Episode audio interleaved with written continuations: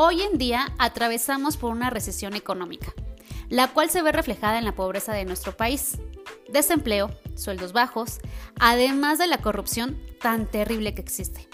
En tiempos de crisis, algunas personas recurren a obtener beneficios económicos por medio de actos ilícitos, dejando de lado los valores éticos.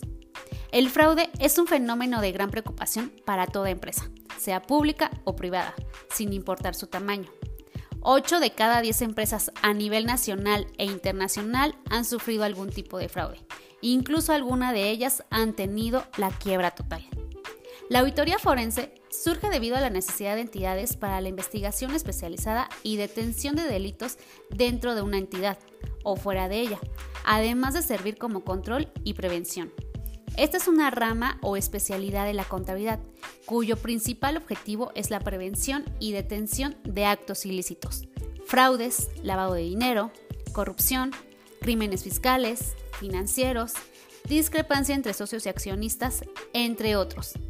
Tiene como propósito proporcionar la evidencia suficiente de los hechos mediante la aplicación de técnicas y procedimientos de auditoría.